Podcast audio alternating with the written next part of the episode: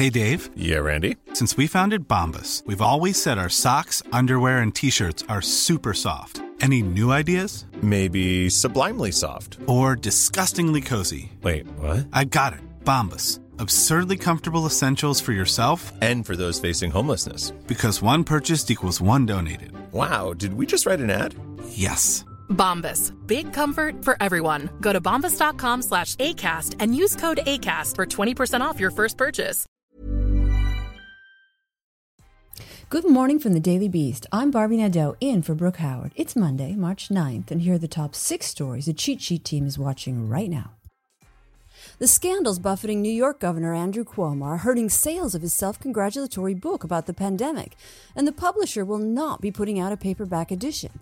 The New York Times reports the Crown Publishing Group stopped promoting Cuomo's book titled American Crisis Leadership Lessons from the COVID 19 Pandemic amid revelations that Cuomo's administration withheld and minimized data about virus deaths in the nursing homes. Since then, Cuomo has also been hit by a string of sexual harassment allegations from former staffers, with top Democrats in the state calling for him to resign. Only 400 copies of the book were sold between January 23rd and February 27th. A bipartisan group of South Dakota lawmakers pushed for impeachment proceedings against State Attorney General Jason Ravnsborg after he was charged with distracted and careless driving in connection with a fatal crash. But that effort has now fizzled, with the State House of Representatives voting Monday to put it on pause until the charges against Ravnsborg are resolved. The Republican faces three misdemeanors for running over Joe Boever on a remote highway on September 12th. He told police he didn't see what he struck, even as investigators noted that the victim's face smashed through his windshield, as evidenced by eyeglasses found inside Ravnsborg's car. While former President Trump has formally requested that the Republican National Committee cease and desist from using his likeness, they're certainly not ceasing their relationship. The Washington Post reported Monday that part of the RNC's annual donor retreat would be moved to Trump's Mar a Lago resort, which is also his current residence. Trump is expected to speak at the event, according to the Post. The RNC pushed back against a cease and desist, its top counsel writing back, quote, The RNC has not sent any fundraising requests in President Trump's name or used his image since he left office, nor would it do so without his approval. On Twitter, it's easy to stay anonymous unless you're posting from an official government account.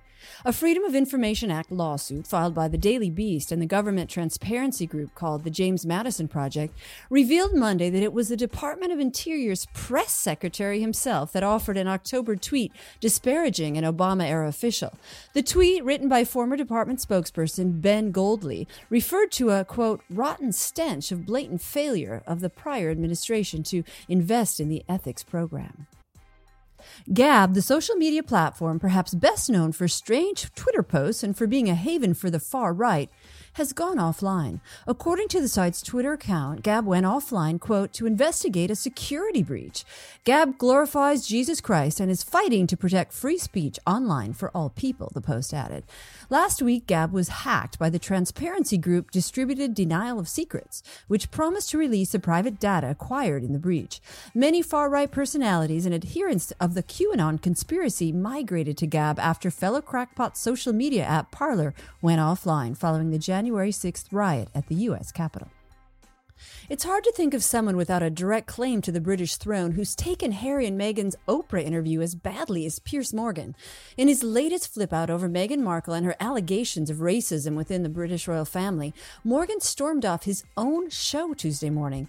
Morgan's rage quit came when Good Morning Britain co-star Alex Beresford called him out for his attacks on Meghan, saying, quote, I understand that you don't like Meghan Markle. You've made it so clear a number of times on this program, and I understand that you had a personal relationship with Meghan Markle and she cut you off. Has she said anything about you after she cut you off? She's entitled to cut you off if she wants to, and yet you continue to trash her.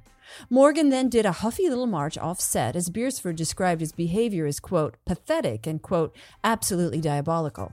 Morgan later tweeted that he needed a little, quote, cool down before he returned to trash Meghan on live TV. That's all for today. Check back every weekday morning and afternoon for more of the news you need to know. Find us wherever you listen to podcasts. Imagine the softest sheets you've ever felt. Now imagine them getting even softer over time. That's what you'll feel with Boll and Branch's organic cotton sheets. In a recent customer survey, 96% replied that Bowl and Branch sheets get softer with every wash. Start getting your best night's sleep in these sheets that get softer and softer for years to come. Try their sheets with a 30-night guarantee. Plus, get 15% off your first order at bollandbranch.com. Code BUTTERY. Exclusions apply. See site for details.